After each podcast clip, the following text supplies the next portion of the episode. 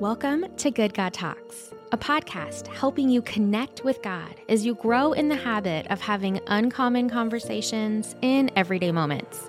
I'm Jen Weaver, an author, Bible teacher, and multi passionate leader.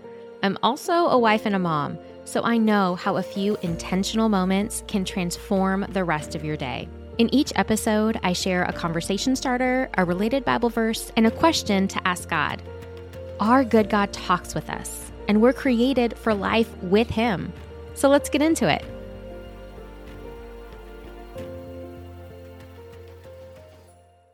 Hey, friends. One of the times that I know I need God's steadfast love the most is when I'm losing it.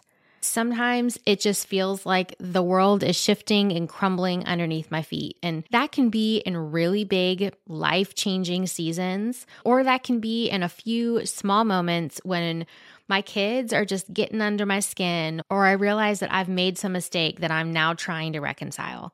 No matter what that is, God's love for us is steadfast, and that includes when our feet are slipping out from underneath us. I'm reading for us today a few verses from Psalm 94, and this is verses 17 through 19 in the New Living Translation, just for fun. It says, Unless the Lord had helped me, I would soon have settled in the silence of the grave.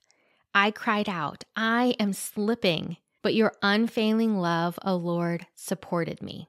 When doubts filled my mind, your comfort gave me renewed hope and cheer. I don't know what circumstances you're navigating today, but if it feels like your feet are slipping, let this passage give you hope. The Psalms don't tell us which psalmist penned Psalm 94, but they're talking about some significant circumstances here. I would have died. I cried out, I am slipping, but your unfailing love, O Lord, supported me. I can think of a lot of circumstances in my life where that was true. I can think of health scares for me and my children. I can think of pivotal changes where we really needed God to intervene. I can also think of just difficult days, of times when I needed God to help me regain my composure, where I needed Him to help me harness my emotion, where I needed Him to help me respond well to my children, and times when I needed comfort and renewed hope and cheer. Reading this passage, it also reminded me of a tangible example from a recent family trip. Some months back, we went to Hawaii, and there was one day when Jared and I got to venture out on our own and explore what I'll call a hiking trail. And I say that term loosely here because there were warning signs all over the place that it was closed, it was dangerous, it was not a trail that was recommended to be used. And fairly early on into our hike, we came up against a cliff where you needed to climb the rocks on the cliff, and there was a small ish, somewhat questionably sturdy rope that was tied to something above us to help us navigate up the cliffside. So I'm fairly agile. I'm navigating up this rope and I get up to the top of this cliff. And so as I glance back over my shoulder, I can see, oh, this is a beautiful vantage point. But as I look forward toward where to go next, I can't figure out where to go.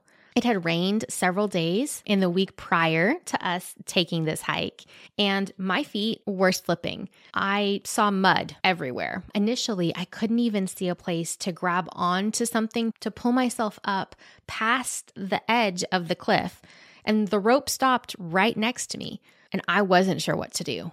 I hollered down to Jared, don't come up here. And I found a way to at least get up on top of the cliff to then turn around and try to start figuring out how to get down. Now, I'm going to be honest, I was scared and I couldn't see a clear path down this fairly steep cliffside. I even wondered at one point, am I going to need to call for rescue? Are we going to end up on the news because some rescue team had to climb up here and get us down? Now, it wasn't at the place of being afraid for my life, but I definitely was concerned about our safety. So I called out to the Lord. I was like, hey, we shouldn't have done this. God, help us. I asked God in his steadfast love to help me because my feet were slipping. And in his unfailing love, he supported me. I started edging down the rocks, welcoming any mud that was necessary at this point. It was an adventure that I probably wouldn't try attempting exactly that way again. but I made it down. I'm grateful that God protected us, that Jared and I made it back to our family, that it didn't mess with our health or the rest of our vacation. And I'm grateful for this tangible reminder of God's steadfast love. Sometimes we face dire circumstances unless the Lord helps us, unless God intervenes. And sometimes it's simply that doubts are filling our mind. It's that we can feel our feet slipping out from underneath us. And so, whether or not you're facing dire circumstances or doubting ones, whether this is a prolonged season or simply in this moment, you need God to steady your feet. Know that His steadfast love is here for you, that He does not waver in His care, that He is loyal toward you, and He extends mercy and grace to help you in this moment of need. So we're asking Him for His steadfast love. We want to receive that from Him today. And we're going to ask Him to show us what that means. God, my feet are slipping. I need your steadfast love. What support are you offering me right now? Have a good talk. Hey, friends, if you enjoyed this podcast, I have another resource to share with you. My newest book is a fully illustrated poetry collection, and it's called A Beckoning to Wonder Christian Poetry Exploring God's Story. It's available now on Amazon, and this book is for you if you find yourself weary and stuck in the rut of familiar routines, if you know that God is around but you find him hard to notice, or if you feel like you're still waiting for the fullness of life you were promised, A Beckoning to Wonder is an invitation to know God more intimately and to rest in his goodness. And so I'm so excited to share this with you. Also, while you're here, would you please also leave a quick review and share an episode with another person? Reviews go a long way in helping other people find out about Good God Talks. And I would love to help your friends and loved ones also cultivate this habit of having uncommon conversations with God in everyday life moments.